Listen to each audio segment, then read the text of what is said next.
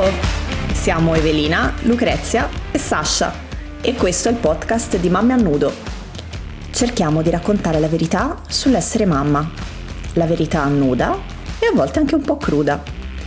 Non siamo qui per dispensare consigli, ma per condividere i nostri dubbi e per mettervene altri, perché si sa, non esistono protocolli per essere brave mamme, o almeno noi ancora non li conosciamo. Ciao e benvenute e benvenuti a tutti a un nuovo episodio del podcast di Mamme a Nudo. Ciao! Ciao, buonasera! Un benvenuto alle nostre ospiti che sono due questa sera e sono la dottoressa Carolina Becattini, ginecologa, e l'avvocata Camilla Fasciolo. Ciao, buonasera. Salve. Oggi è mm, l'ultimo episodio della stagione, quindi il finalone di stagione del podcast e abbiamo deciso di dedicarlo a un argomento che in realtà ci è stato richiesto praticamente dall'inizio della storia del podcast, che è quello della PMA, ovvero la procreazione medicalmente assistita o eh, fecondazione artificiale, anche se termine che si utilizza ormai sempre di meno. E ci siamo prese del tempo per trovare le ospiti, giu- le ospiti giuste perché appunto è un argomento molto, molto delicato del quale eh, si parla spesso in modo poco corretto, eh, c'è molta disinformazione diciamo da una parte, c'è ancora un grosso grosso tabù per tutto quello che riguarda l'infertilità. Dall'altra, e forse come conseguenza anche di questo tabù, c'è una certa disinformazione tipo che la, i problemi di infertilità riguarderebbero solo le donne, che i problemi di infertilità sono solo età correlati e che eh, l'invecchiamento mh, riguarda anche in questo caso solo le donne. E quindi eh, cercheremo di dare sia delle informazioni, come dire, tecniche da un punto di vista ginecologico su come funzionano i vari percorsi della procreazione medicalmente assistita, sia anche un uh, punto di vista, diciamo, di quello che è il quadro eh, normativo e eh, tra l'altro anche con l'esperienza personale di Camilla che ci è, ci è passata appunto in prima persona da mamma. Quindi io do subito la parola alla dottoressa Becattini, se Carolina ti vuoi presentare e dirci qualcosina di più sul tuo lavoro. Sì, salve a tutti, io sono un medico ginecologo e sono da circa 20 anni responsabile di un centro di protezione assistita di Firenze eh, che si chiama Futura. Quindi mi occupo da, da sempre di, di problemi riproduttivi della coppia, non ho mai fatto una ginecologia diciamo ambulatoriale. Intanto magari possiamo quella, definire che cos'è l'infertilità, che in generale è la capacità di un organismo di riprodursi, ok?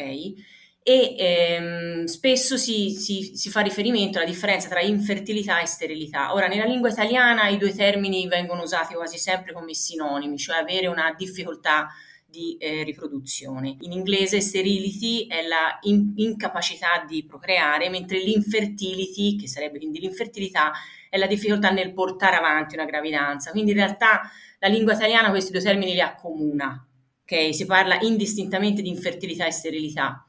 Allora, come dicevi giustamente te, è, eh, la, la fertilità nella specie umana è sessuata, quindi non si può mai prescindere la valutazione della donna dalla valutazione dell'uomo. Deve essere sempre un, un processo che va di pari passo nella parte femminile e nella parte, nella parte maschile, sia da un punto di vista diagnostico che eventualmente da un punto di vista terapeutico. Eh, in generale l'infertilità è una diagnosi temporale, cioè non abbiamo un esame che definisca chi è fertile e chi è infertile. Chi è fertile fa figli in un lasso di tempo che è definito intorno ai 12 mesi, chi è infertile in questi 12 mesi non riesce a avere un concepimento, quindi è una diagnosi proprio clinica e temporale. Poi l'intervallo in cui iniziare in realtà a preoccuparsi varia in base all'età femminile, ma più che altro perché eh, l'età diventa un parametro prognostico che eh, riduce la fertilità naturale e riduce i nostri risultati, per cui quando superiamo i 35 anni si può consigliare di iniziare a fare una serie di esami diagnostici anche dopo sei mesi di rapporti liberi, ok? Mentre al di sotto dei 35 anni, se non ci sono fattori noti, malattie come può essere eh, sono stata operata alle ovaie oppure so di avere un problema d'ovulazione Se questi tipi di problemi non ci sono, generalmente non si consiglia di iniziare a fare esami prima dei 12 mesi, ok? Di rapporti liberi. E già qui, scusa, ti, ti, interrompo Carolina, ma rispetto a quello che si sente dire in giro sono tempistiche più strette perché ehm, ho sentito spesso storie di coppie che sono state indirizzate a centri di procreazione medicalmente assistita ben dopo questi 6-12 mesi. Senti, queste sono le indicazioni dell'American Society che sono forse quelle più pragmatiche. Il fatto di iniziare a fare esami non vuol dire dover far subito una tecnica di protezione assistita, vuol dire cercare di inquadrare la coppia ed evidenziare eventuali problemi. Questa mm, diciamo, politica che fortunatamente sta sempre più diciamo, riducendo, di dire alle coppie ci pensi troppo e aspetta e vedrai succede qualcosa, non è sempre ripagata e comunque in ogni caso non può essere fatta prima di aver fatto una valutazione, cioè prima valuta la coppia e vediamo se davvero ci sono problemi. Guarda, vi racconto questa perché è abbastanza, diciamo, eh, paradigmatico. Ho visto una coppia che ehm, lei 40 anni, lui 38, cercavano gravidanza da 6 mesi.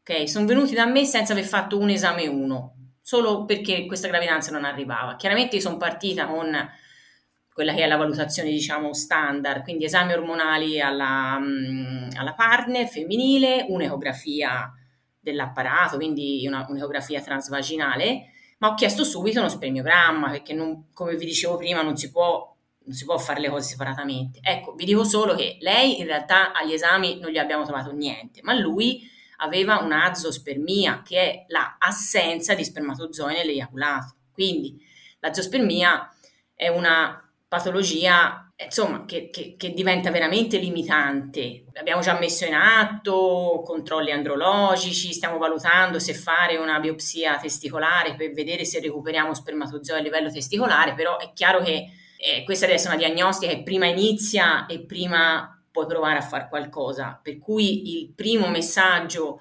è non c'è da allarmarsi dopo un mese perché purtroppo si va da un, da un eccesso a un altro. No? Mm, ci sono a volte ragazze di 30 anni e dopo un mese che non rimangano incinta vengono e ti dicono voglio fare l'esame delle tube, che è l'ultimo esame che normalmente si consiglia, e si va invece da coppie dove magari la parte ha 38 anni, ci sta provando da 2-3 anni senza fare un esame 1, ecco, nel mezzo cerchiamo un compromesso.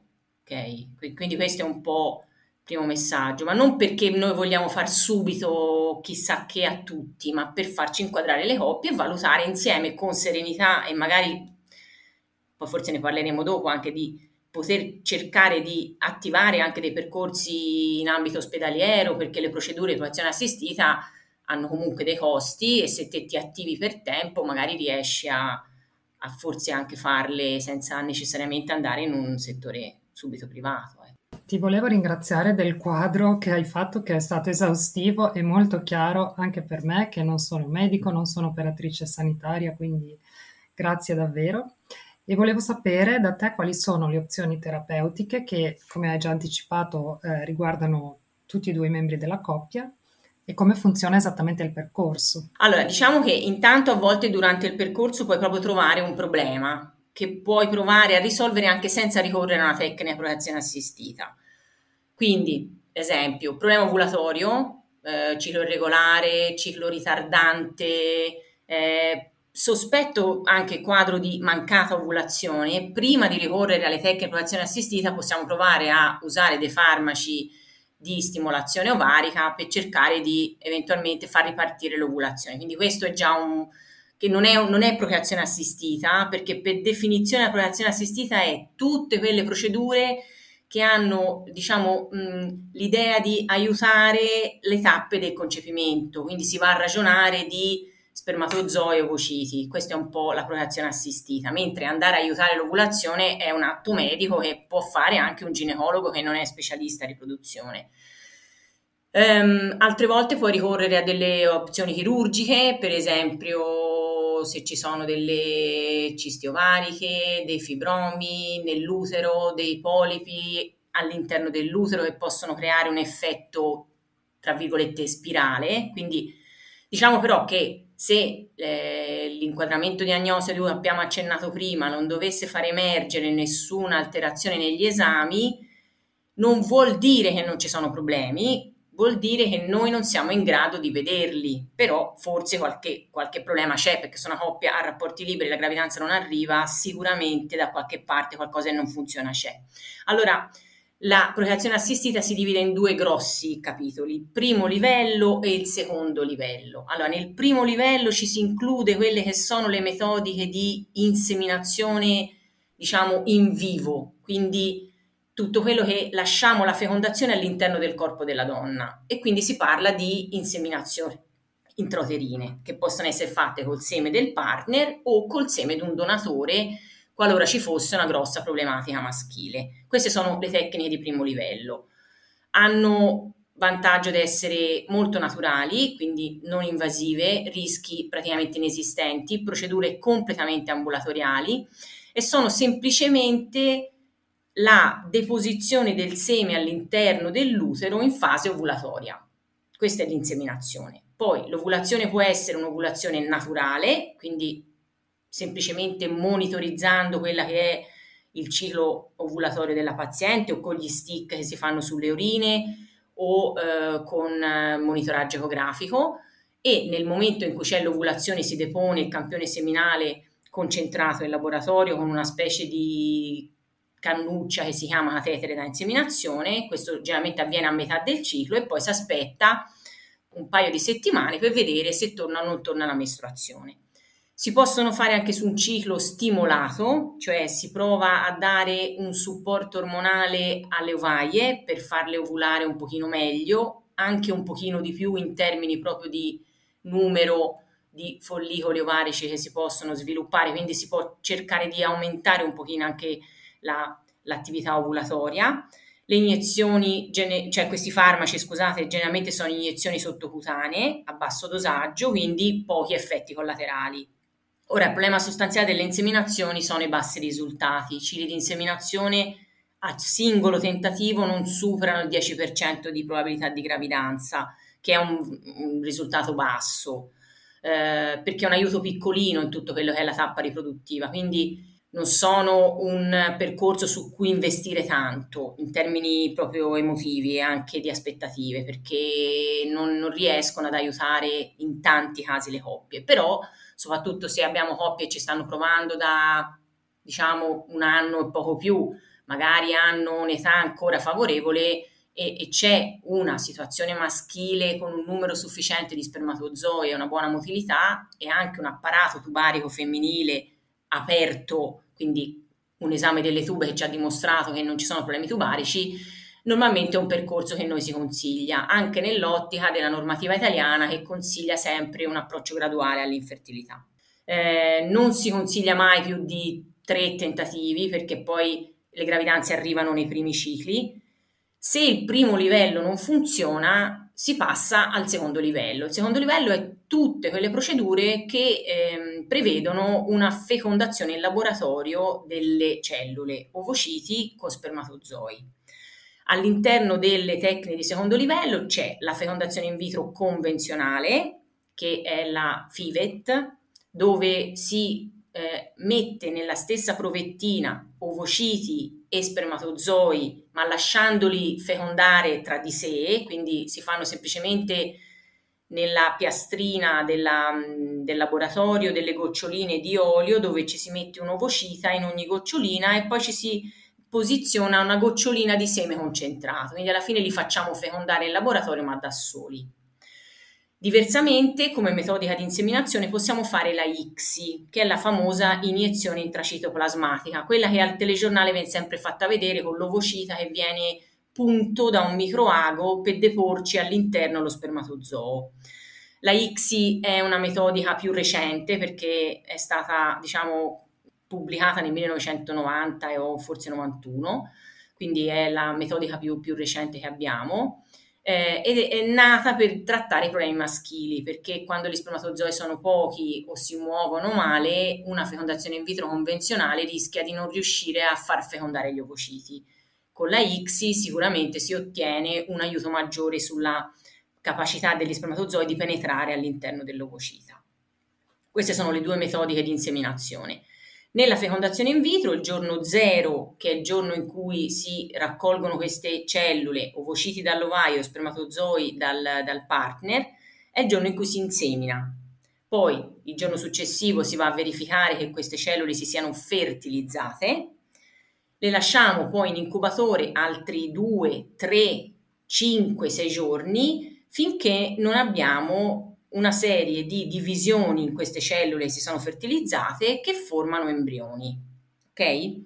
Gli embrioni ehm, si classificano in base al numero di cellule che li costituiscono. Aumentando i giorni di coltura, aumentano i giorni che, scusate, aumentano le cellule che compongono gli embrioni e di conseguenza si può arrivare allo stadio massimo di sviluppo embrionario in laboratorio che è lo stadio di blastocisti. Le blastocisti sono semplicemente degli embrioni più evoluti che sono costituiti da centinaia di cellule e che hanno una, già un aspetto simile a quello dell'embrioncino che noi si vede quando si rimane in gravidanza e si fa l'ecografia col sacchettino, il polo embrionario e il cuoricino che batte. Ecco, la blastocisti è un po' una specie di mini ecografia della sesta settimana a livello chiaramente microscopico, per cui non la puoi vedere se non mettendo l'embrioncino a microscopio. Eh, questi embrioni nella fecondazione in vitro poi vengono trasferiti in utero e questo è diciamo il, il gruppo dei, de, de, delle tecniche di secondo livello. Poi c'è tutta una serie di tecniche aggiuntive che sono la conservazione degli embrioni e il successivo scongelamento, la possibilità di prelevare spermatozoi dal testicolo se il, il partner non, non, ne ha nel, nell'eiaculato, la conservazione di ovociti, la conservazione di spermatozoi ehm, e ultima arrivata la possibilità di fare biopsia genetica agli embrioni per studiarne proprio il corredo genetico. Tutte queste tecniche vanno a definire le tecniche di secondo livello di protezione assistita. Una domanda Carolina, ma i gameti, eh, che se dico bene dalle mie reminiscenze di embriologia, quindi ovocita e eh, spermatozoo, come vengono prelevati da, rispettivamente da, dalla donna e dall'uomo, con che tecniche? Hai ragione. Per allora, poter poi fare la fecondazione in vitro. Hai ragione, sono andata subito alla fase di laboratorio, è quella più, diciamo, entusiasmante. Allora, nell'uomo che non ha problemi, il campione seminale si ottiene con masturbazione e quindi si utilizza nell'eiaculato anche con delle procedure di laboratorio simili a quelle che si usano nell'inseminazione più semplice, proprio per concentrare gli spermatozoi. Nella donna il processo è un po' più complicato perché noi dobbiamo ricordare che il ciclo ovulatorio naturale della donna è un ciclo ovulatorio per lo più singolo, quindi si fa maturare a livello ovarico un singolo follicolo con rilascio di un ovocita maturo. Questo è il ciclo naturale. Talvolta capita di avere ovulazioni doppie o anche triple in natura, ma sono un evento raro. In laboratorio per far arrivare ovociti vanno stimolate le ovaie. Quindi anche nella fecondazione in vitro e anzi direi soprattutto nelle tecniche di fecondazione in vitro c'è una stimolazione ovarica che è sicuramente un dosaggio più alto rispetto alle tecniche più semplici di cui abbiamo parlato prima, perché in fecondazione in vitro più ovociti arrivano al laboratorio e sostanzialmente meglio è. Quindi si fanno delle stimolazioni ovariche con gonadotropine, che sono ormoni, diciamo, naturali. Gli stessi ormoni che vanno a stimolare l'ovaio vengono somministrati con iniezione sottocutanea da, dalla fase mestruale per circa una decina di giorni Spessissimo c'è tante pazienti hanno un po' il terrore no, della stimolazione ovarica, viene un po' vista come un bombardamento, non, non, non piace. Ora va detto che noi negli anni siamo diventati più bravi a stimolare e le case farmaceutiche sono diventate più brave a creare dei dispositivi di iniezione un pochino meno impattanti.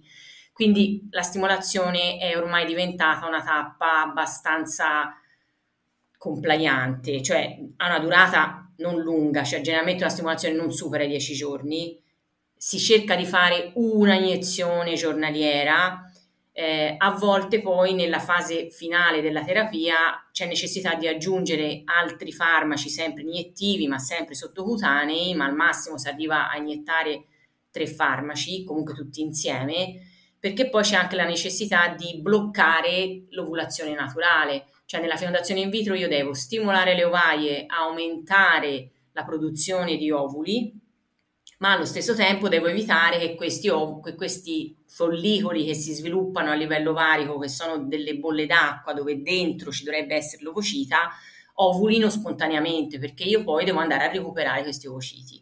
Il recupero degli ovociti si fa per via transvaginale ed è ecoguidato, quindi è sostanzialmente un'ecografia transvaginale, ma è necessario pungere eh, l'ovaio passando dalla vagina. Quindi è un intervento di chirurgia ambulatoriale che può essere fatto sia in anestesia locale sia una leggera sedazione. La maggior parte dei centri lo fa in sedazione endovenosa, quindi non è una vera anestesia generale, è più una sorta di sedazione cosciente dove per via endovenosa vengono somministrati dei farmaci alle pazienti di modo che uno si addormenticchia per non avere la percezione del fastidio del prelievo vocitario, che comunque ha una durata abbastanza breve. Il prelievo in sé durerà una decina di minuti. Tutto il percorso da come l'hai descritto, io non lo conoscevo assolutamente prima e quindi mi sembra che possa anche risultare impegnativo a livello psicologico, no? Per la coppia. Guarda, è più, è più l'impegno, cioè è più la fatica psicologica che quella fisica. Allora, il ciclo di fondazione in vitro dura 28 giorni in una situazione più o meno normale in fase mestruale inizio a stimolare, 10 giorni stimolo. Ecco, una cosa che non ho detto è che durante la stimolazione è necessario fare tre controlli ecografici per verificare la risposta delle ovaie, quindi si fanno delle ecografie transvaginali. Generalmente si associano insieme dei prelievi di sangue per dosare i valori di, estra- di estrogeni che sta producendo l'ovaio. Dopo questa stimolazione si fa il prelievo vocitario, quindi più o meno in quello che sarebbe il giorno dell'ovulazione, e lì partono i giorni di laboratorio, che comunque sono generalmente non superano la settimana. Quando poi ho, ho gli embrioni da trasferire, trasferisco in utero, la procedura di transfer è non invasiva, non c'è anestesie, è una procedura che si può paragonare a una visita ginecologica e fatto il transfer si attende una decina di giorni 10-14 giorni in base allo stadio di sviluppo a cui abbiamo trasferito gli embrioni, prima di poter capire se c'è stato o no quella che è la tappa purtroppo limitante di tutto il percorso, che è l'impianto dell'embrione. Devo dire che la maggior parte dei cicli che facciamo arrivano a transfer, cioè cercando una percentuale quasi l'80-90% delle coppie riescono a fare il transfer. Okay? Quello che non ci funziona e che rende i risultati non elevatissimi è il momento dal transfer dell'embrione in utero al test di gravidanza positivo. Ecco, questa fase, che è la fase di impianto embrionaria, è quella che tende a ridurre i risultati perché la probabilità che, un, che ogni embrione si impianti purtroppo non è elevata.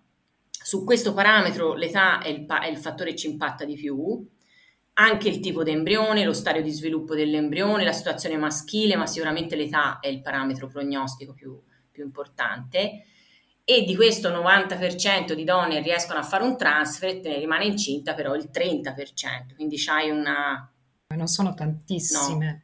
Allora, la procreazione assistita, lo dico sempre, non è una botta e via, cioè è un mm, programma certo. di cura per cui bisogna che le pazienti si approccino con un po' di pazienza, tanta energia e mm. non si scoraggino alla, alla prima um, primo esito negativo perché non è corretto da un punto di vista eh, medico, perché il singolo tentativo non funziona tanto e su questo siamo tutti d'accordo, ma comunque è anche un discorso di riuscire a far combinare la combinazione vincente tra embrione e utero e quindi più volte provi più probabilità è che questa combinazione possa avvenire. Certo. E, ehm, ed è importante non, non, abbattersi subito. Ecco, a volte mi arrivano e dice faccio, faccio un, un, ciclo e se non mi funziona e io dico guarda non è proprio un approccio metodologicamente corretto perché è come comprare un gratta e vinci se non, non lo comprare, non inizia nemmeno.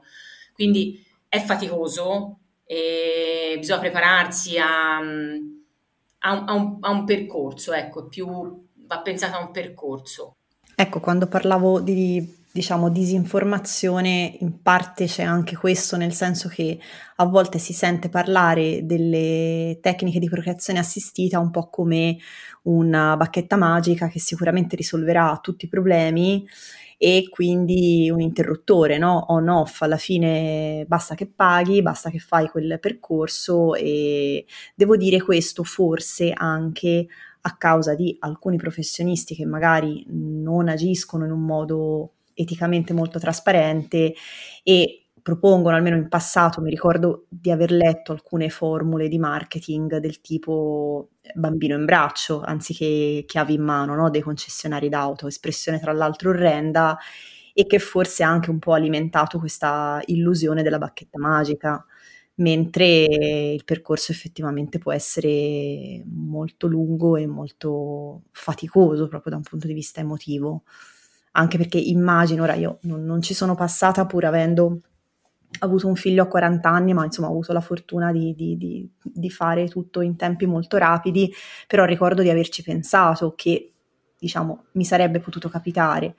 E eh, avevo assistito a coppie che si erano scontrate con una frustrazione immensa in questo percorso anche perché spesso eh, lo si vive no? quasi come un fallimento personale. Co- cos'ho io che non, fun- che, che non, mi fa funzionare quella che è una, una, funzione biologica che diamo per scontato sbagliando, perché scontata non è. Eh, per noi che facciamo, cioè che ci occupiamo di queste problematiche, la, l'infertilità è una malattia come, come un'altra, per cui non ci vediamo neanche queste questa accezione un po' negativa, no? che poi è tipicamente italiana, perché in realtà negli altri paesi, anche in Europa, non, non, non c'è minimamente questa... Eh, po' non lo dico se mi chiedono, ma mi dicono, ma te figli non li fai, cioè noi non abbiamo no? questa naturalezza nel dire non mi vengono, sto cercando di vedere, di farmi aiutare, cioè c'è un po' l'accezione che se fai la PMA stai facendo qualcosa che... Mm, se fa l'eterologa, mm, eh, eh, non lo so, penso sia un po' una nostra grossa limitazione culturale. Una delle tante narrazioni sbagliate. Malate della, della maternità. Cioè, mi piace questo approccio nel senso che trovo molto corretto il fatto di considerarla una una malattia, un, un, problema di salute che come tutti i problemi di salute non deve essere uno stigma, eh, non è colpa di nessuno, non ci si deve vergognare e anzi il fatto di poterlo dire eh, può aiutare a trovare la strategia migliore per magari risolverlo nel più breve tempo possibile, si spera, o comunque non vivere con questo stigma. Sì. Una delle domande che ti viene rivolta dal, quando parli extra medico, extra ambito medico, eh, e spieghi il percorso, di solito mh, mm, si assume questo tono di condiscendenza e arriva subito la domanda: ma di chi è la colpa? Cioè, mh, mm, cioè usano proprio la parola colpa? Perché mi sembra talmente fuori moda la parola Oppure, colpa. io sono sicura che non viene fatto con l'intento, mm. eh, con un cattivo intento, però viene naturale fare sì, questa sì. frase e mh, io che mi sono trovata su questa barca a ballare ho riflettuto molto sul peso di questa frase perché poi pesa. Certo. Quindi sì, condivido tutto questo ragionamento proprio perché sono stata dall'altra parte della barricata.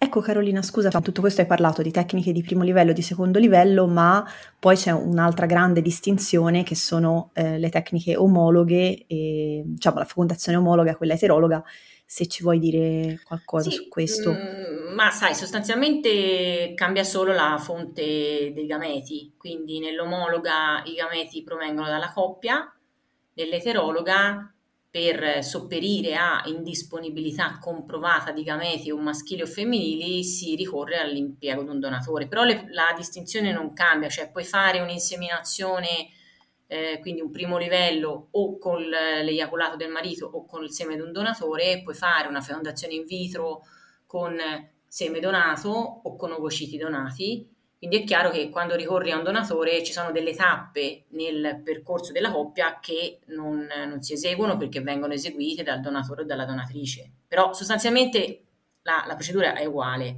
Ora, in Italia è da poco che è caduto il divieto, quindi anche noi come centro abbiamo ripreso la nostra attività di eterologa dal 2015 Ecco, hai detto comprovata, mm. nel senso che ci deve essere... Ho citato la legge, ma qui poi facciamo parlare Camilla, che sicuramente sì, non, lo spirito normativo, ma questo un po' in tutti in realtà i paesi europei, è si ricorre a una donazione quando non abbiamo a disposizione neovociti né spermatozoi competenti, questo te lo trasformo in biologichese, eh, vuol dire che non necessariamente non li devi avere, quindi non è che fai eterologa solo se sei in menopausa o se c'hai una zoospermia che è l'assenza di spermatozoi. Siamo autorizzati a proporre una donazione anche quando ci sono coppie che hanno o provato procedure senza risultato o magari hanno prodotto ovociti o spermatozoi di qualità non, non idonea eh, però deve essere comunque comprovato e deve essere soprattutto certificato da, da un medico. Quindi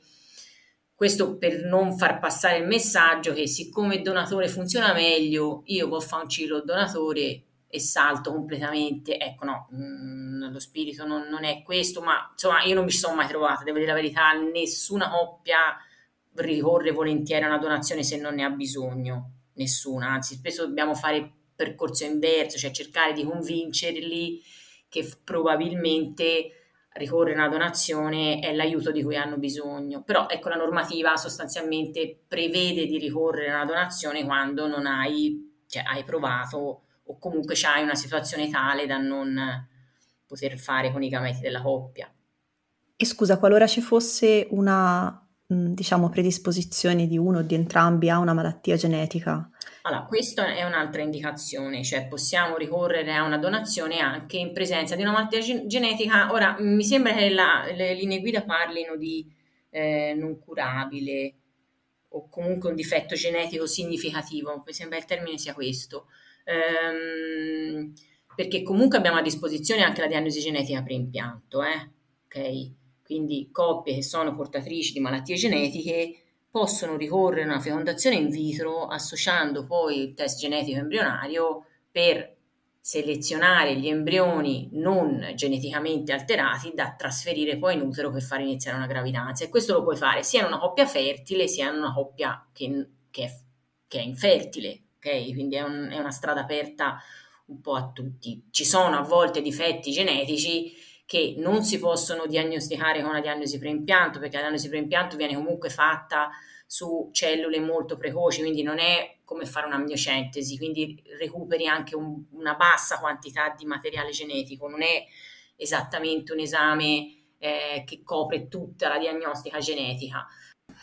Carolina, dunque, io ti volevo chiedere, volevo che approfondissimo la questione del percorso, ossia eh, è un percorso a pagamento, è un percorso gratuito e in quali casi lo è? Fermo restando che ad oggi c'è una grossa differenziazione da regione a regione a livello italiano, è di recente notizia la tariffazione dei, dei, dei, LEA, che sono questi livelli essenziali di assistenza, che finalmente sono stati ora aprile tariffati, quindi è uscito il tariffario, che era l'ultimo tassellino per renderli, diciamo, esecutivi. Per cui si dice che da gennaio 2024 a livello nazionale entreranno in vigore queste tariffe e eh, i LEA diventano eh, quindi uguali su tutto il territorio nazionale, cioè sostanzialmente una fecondazione in vitro a rimborso san- del sistema sanitario costa uguale in tutto il suolo italiano. Mm, quindi da gennaio teoricamente ogni paziente di qual- qualunque punto d'Italia potrebbe andare in un centro ospedaliero, in un centro privato convenzionato e potrebbe usufruire dei, del- della fecondazione in vitro.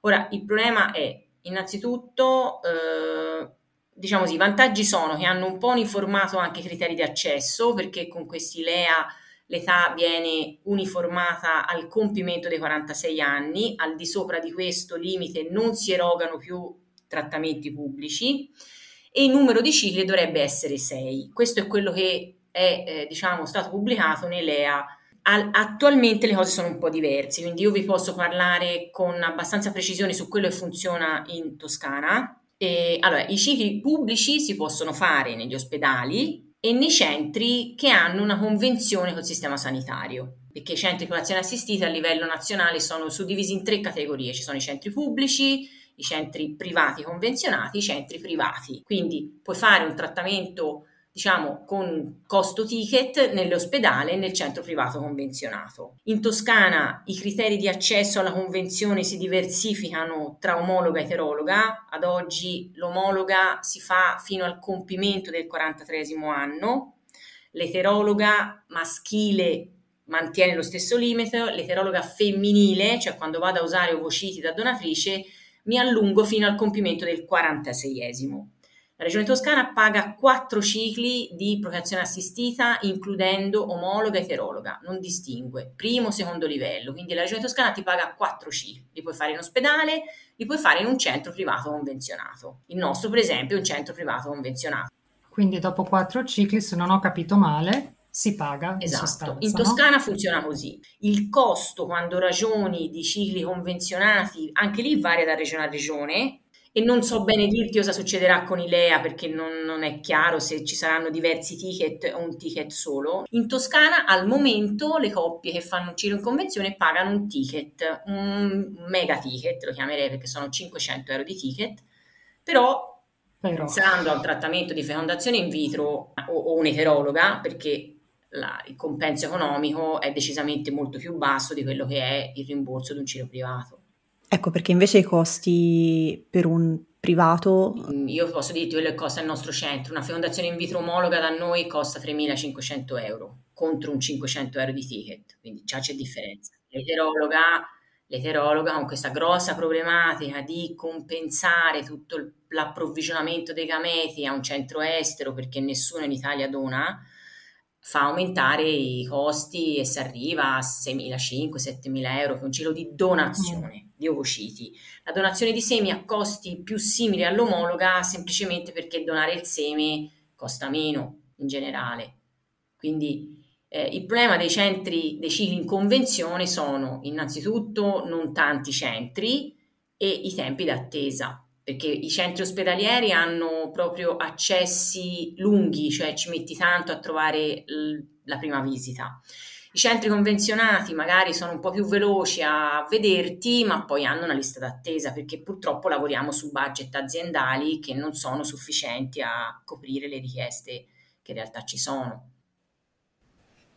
Io intanto volevo, volevo ringraziare la dottoressa per aver dem- demedicalizzato questo racconto. Qui spero che chi ascolterà questo podcast possa essere meno spaventato da fare questo salto, perché è stato spiegato eh, come se fossimo al bar a una persona eh, scevra da, da, insomma, dal, dal, dai piani diversi in cui ci si può trovare in queste situazioni. Quindi io da eh, dalla mia esperienza volevo ringraziarla per, per aver dato questa impronta. Niente, io come ne ci conosciamo già perché ogni tanto conversiamo, eh, sono un avvocato, mi occupo principalmente di diritto di famiglia e violenze di genere e poi, eh, vista la mia esperienza personale, faccio volontariato con l'associazione di Enza Perna occupandomi di assistere le coppie dal punto di vista degli aspetti burocratici.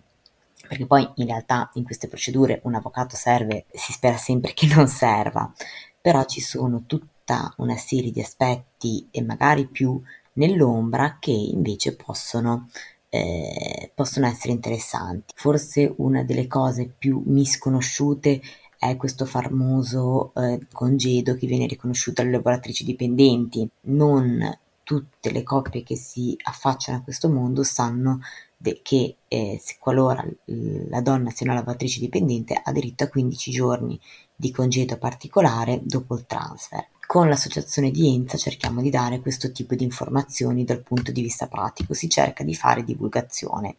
E poi mi sono trovato un pochino più nello specifico a gestire situazioni particolari come che cosa succede a una coppia che si separa quando questo percorso è già iniziato. Sono casi che ti sono capitati, immagino. Sì, eh, poi uno che non sì. ho seguito io ha avuto un'onda mediatica piuttosto importante che è quello del Tribunale di Santa Maria Capovetere che aveva ordinato il trasferimento eh, anche dopo il divorzio, perché in realtà, eh, nonostante tutti i centri facciano firmare il consenso anche al trasferimento a tutte e due le parti, la legge ci dice che il consenso è irrevocabile, è revocabile, scusatemi, fino al momento del, ehm, del prelievo. Da quel momento lì è un po' una deadline. Vole, rimane eh, sostanzialmente, io potrei farmi trasferire tutto quello che eh, è stato congelato anche se la coppia è venuta meno.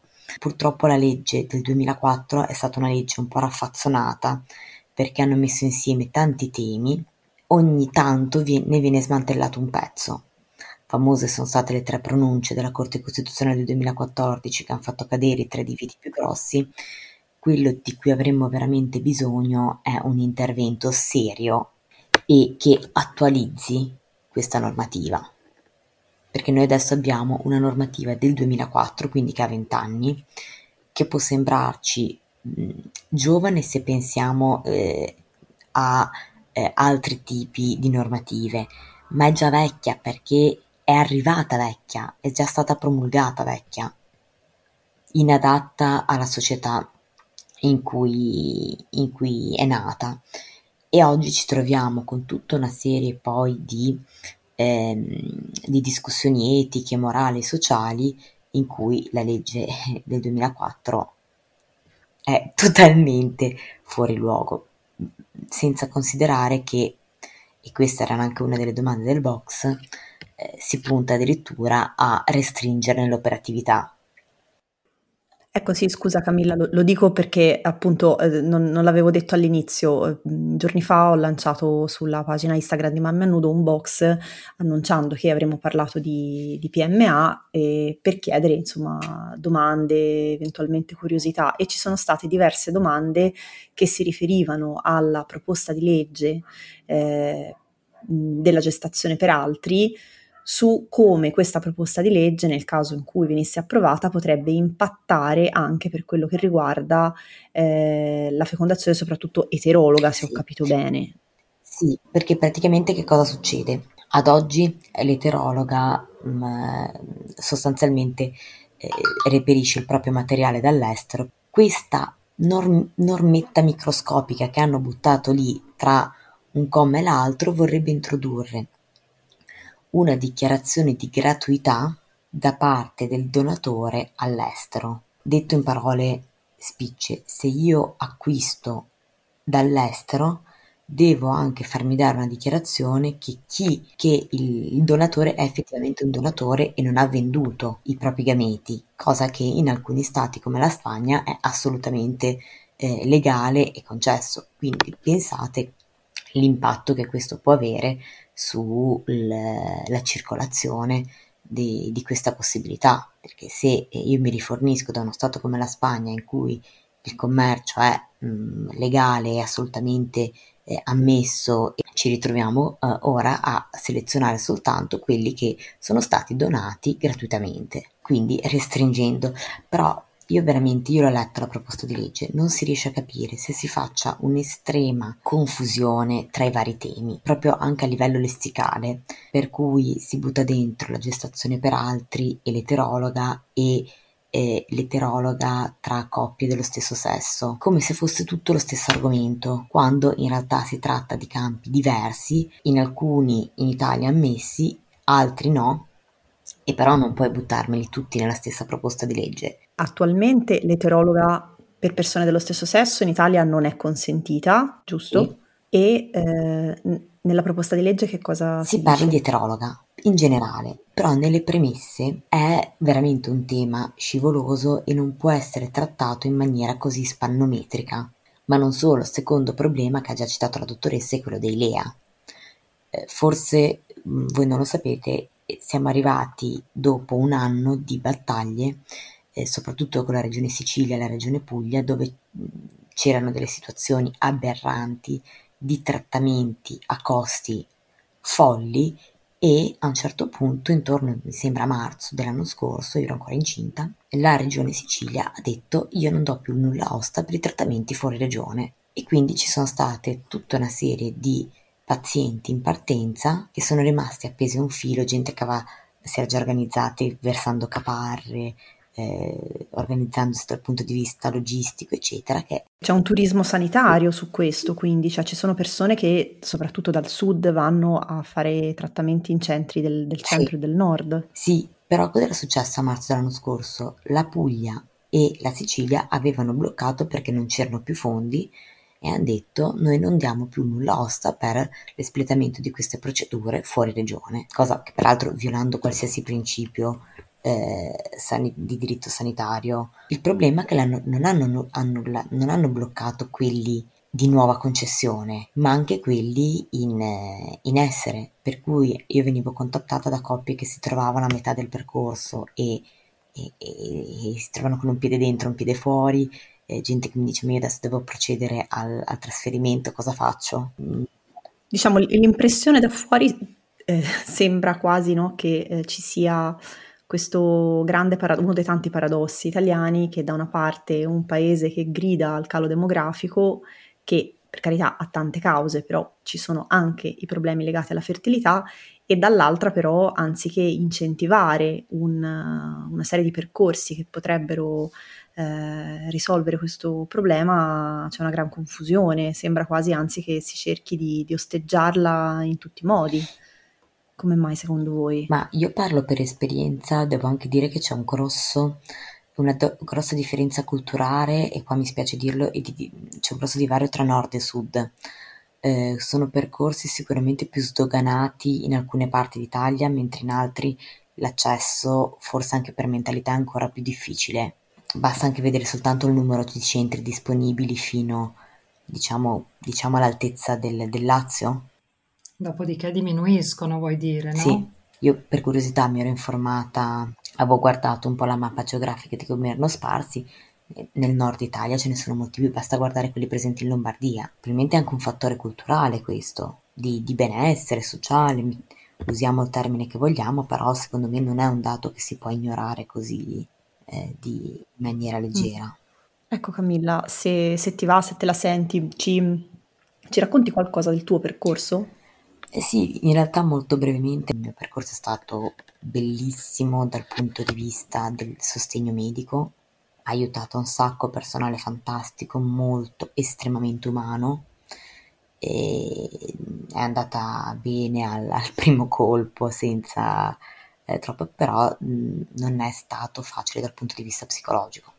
Quindi purtroppo sono percorsi che hanno tante sfaccettature, que- e paradossalmente quella medica non è neanche la più grossa. Sicuramente poi gli ostacoli burocratici, quelli economici, quelli psicologici e se hai la fortuna di limarne alcuni, non è, non è detto che l'esserci riuscito al primo colpo sia poi sinonimo di è tutto in discesa, perché poi ti dietro uno zainetto un po' pesante per, altri, per tanti altri aspetti. E credo che sia una, un'esperienza che ti porti poi dietro segnata per, per un po' non svanisce con, eh, con la buona riuscita perché c'è tutto un background, un, un insieme di cose che insomma fa, compone il, come, come, diceva, come diceva nella migliore traduzione italiana, è la somma che fa il totale.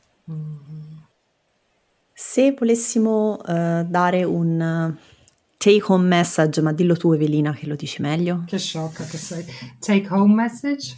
Ecco, cioè, scusate, eh. ah, capite, perché, capite, perché, lo faccio dire a lei? Cioè, invece... Poi glielo facciamo dire anche in tedesco ogni tanto. E ehm, soprattutto eh, mi rivolgo a, a, Carolina in questo caso. Una coppia, eh, quindi che cosa diciamo consiglieresti dopo 6-12 mesi, mettiamo 12 mesi di eh, mancato concepimento, a chi si dovrebbero rivolgere in prima battuta? Ma io consiglio sempre di fare riferimento al proprio ginecologo come primo riferimento. Se però si trovano un ginecologo che non, non sottovaluta, ci pensi troppo, ecco, no, allora in quel caso cercare un centro. Sei solo stressata, queste no, frasi, insomma. Possono sentire queste mm. cose. Non... E in quel caso ricorrere a una consulenza con uno specialista, ma anche solo per inquadramento. Eh. Che... Allora, l'inquadramento, ma anche informativa, perché spesso ho la sensazione che anche sulla procreazione ci siano un po' di, di falsi miti, no? in realtà sono percorsi semplici. Come diceva Camilla, la parte medica è facile, cioè non c'è niente di difficile o pericoloso. È chiaro che sono percorsi che già c'è l'infertilità, già c'hai un po' di pensieri, purtroppo cerchiamo figli tardi, quindi c'è tutta una serie di cose, però prima ti muovi, prima conosci, prima scegli con consapevolezza. Ecco, forse il messaggio che, che mi sento di dare è informatevi per avere la consapevolezza di fare una scelta che sia una scelta vostra e non poi una scelta che, che poi diventa un obbligo perché non ho più tempo, perché sei arrivata troppo tardi e perché non posso più proporti alcune cose perché non funzioneranno. Questo è, la, è il mio più grosso rammarico. A volte mm. mi trovo a, a dover eh, così mh, mm, negare un trattamento omologo perché so che non funzionerà e mi rendo conto che la paziente non ha scelto. E anche l'altro messaggio è un po' purtroppo in contraddizione con quella che è la, la socialità attuale, ma dobbiamo fare figli o prima, non so quanto sia facile, o pensare anche a una preservazione di fertilità. Perché ecco, questo è un altro temone eh, da podcast, assolutamente. Perché non, um, l'età è un fattore, non per tutti, ma per alcuni è un fattore limitante e non si può modificare. Però um, Scusate se difendo le quarantenni, no, ma nel senso voglio dire, è importante forse anche ricordare la qualità di vita, gli stili di vita, nel senso che la preservazione, ovviamente ci sono anche delle tecniche per le quali sarebbe meritevole fare un'intera puntata del podcast, ma prima ancora di arrivare a quello, ovviamente lo stile di vita di entrambi conta tanto. Prevenzione e preservazione potrebbe essere. E tu dicevi giustamente informatevi, però eh, faccio la, la, vocina che dice sì, ma da chi? Nel senso che se poi io sono circondata da eh, una ginecologa o un ginecologo di riferimento che mi dice sei solo stressata, un medico di famiglia che mi dice la stessa cosa, le informazioni che si possono trovare su internet sappiamo che dicono tutto il contrario di tutto. Esiste una lista di centri eh, che, su cui poter fare affidamento?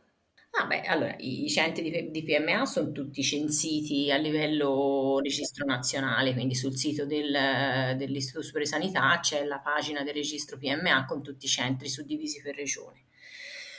E ora non per così, anche tra i miei colleghi, però ecco c'è un po' di difformità, a volte siamo un po' aggressivi, ci vorrebbe un approccio più, più che di procreazione per forza medicalmente assistita, un approccio riproduttivo, perché comunque spesso le coppie hanno bisogno di capire come funziona la loro riproduzione e quali potrebbero essere le opzioni, tra cui la procreazione assistita. Io però sono quasi sempre, cioè i miei successi più grandi sono quando riesco a far rimanere le pazienti in gravidanza da sole che magari ci provano da un po' perché magari gli do un consiglio sul, su stile di vita, non lo so. Eh, poi è chiaro anche la procreazione assistita, però in realtà non, non c'è in, in, Italia il vero esperto in riproduzione perché mh, poi alla fine noi facciamo procreazione assistita, quindi tendiamo a buttarci subito sulle tecniche, no? Perché arriviamo un po' tardi. Forse se vedessimo pazienti e ci provano da sei mesi, potremmo provare con strategie meno aggressive, anche noi che lo facciamo di lavoro. Però consiglio, se, se sul ginecologo trovano un po' un muro di gomma, di provare ad andare in un centro di protezione assistita. Grazie, Doc. Che dici? Sei d'accordo? Sì, io vorrei fare solo una chiosa a questo, perché vissuto sulla mia pelle, se non vi sentite sicuri, capiti, e ci sta, eh, perché eh, per quanto vi siete trovate bene fino adesso col vostro medico, ci può anche essere un momento di rottura, non abbiate paura a chiedere un, un secondo parere, a cambiare, eccetera. Eh, finiscono i matrimoni, non è un dramma di nessuno, figurate se non, può, non può finire un, un rapporto medico-paziente. A me ha salvato, però condivido che manchi un po' eh, un'educazione alla prevenzione. Ah, e poi fate controllare i mariti, eh. Cioè, i figli si Beh, fanno certo. sempre in due, eh? questo è un altro messaggio che a volte ancora nel 2023 mi trovo... Grazie Carolina per, per averlo sottolineato, tra l'altro eh, una cosa di cui si parla poco e purtroppo non faremo in tempo a approfondirla oggi è che l'età correla molto anche con l'infertilità maschile. Dopo i 35-40 anni tanti studi suggeriscono che ci sia proprio un peggioramento sia quantitativo che qualitativo degli spermatozoi. Grazie tantissimo a entrambe, la vostra competenza, professionalità e, e umanità Siete, e chiarezza. E lasceremo nella descrizione del podcast eh, i riferimenti per trovare sia la dottoressa Becattini attraverso il centro Futura, me- mentre per quanto riguarda l'avvocato Fasciolo ha una pagina Instagram che è eh, Studio Legale Fasciolo, giusto Camilla? Sì, precisamente. Con tante informazioni interessanti di divulgazione eh, giuridica che noi seguiamo con passione.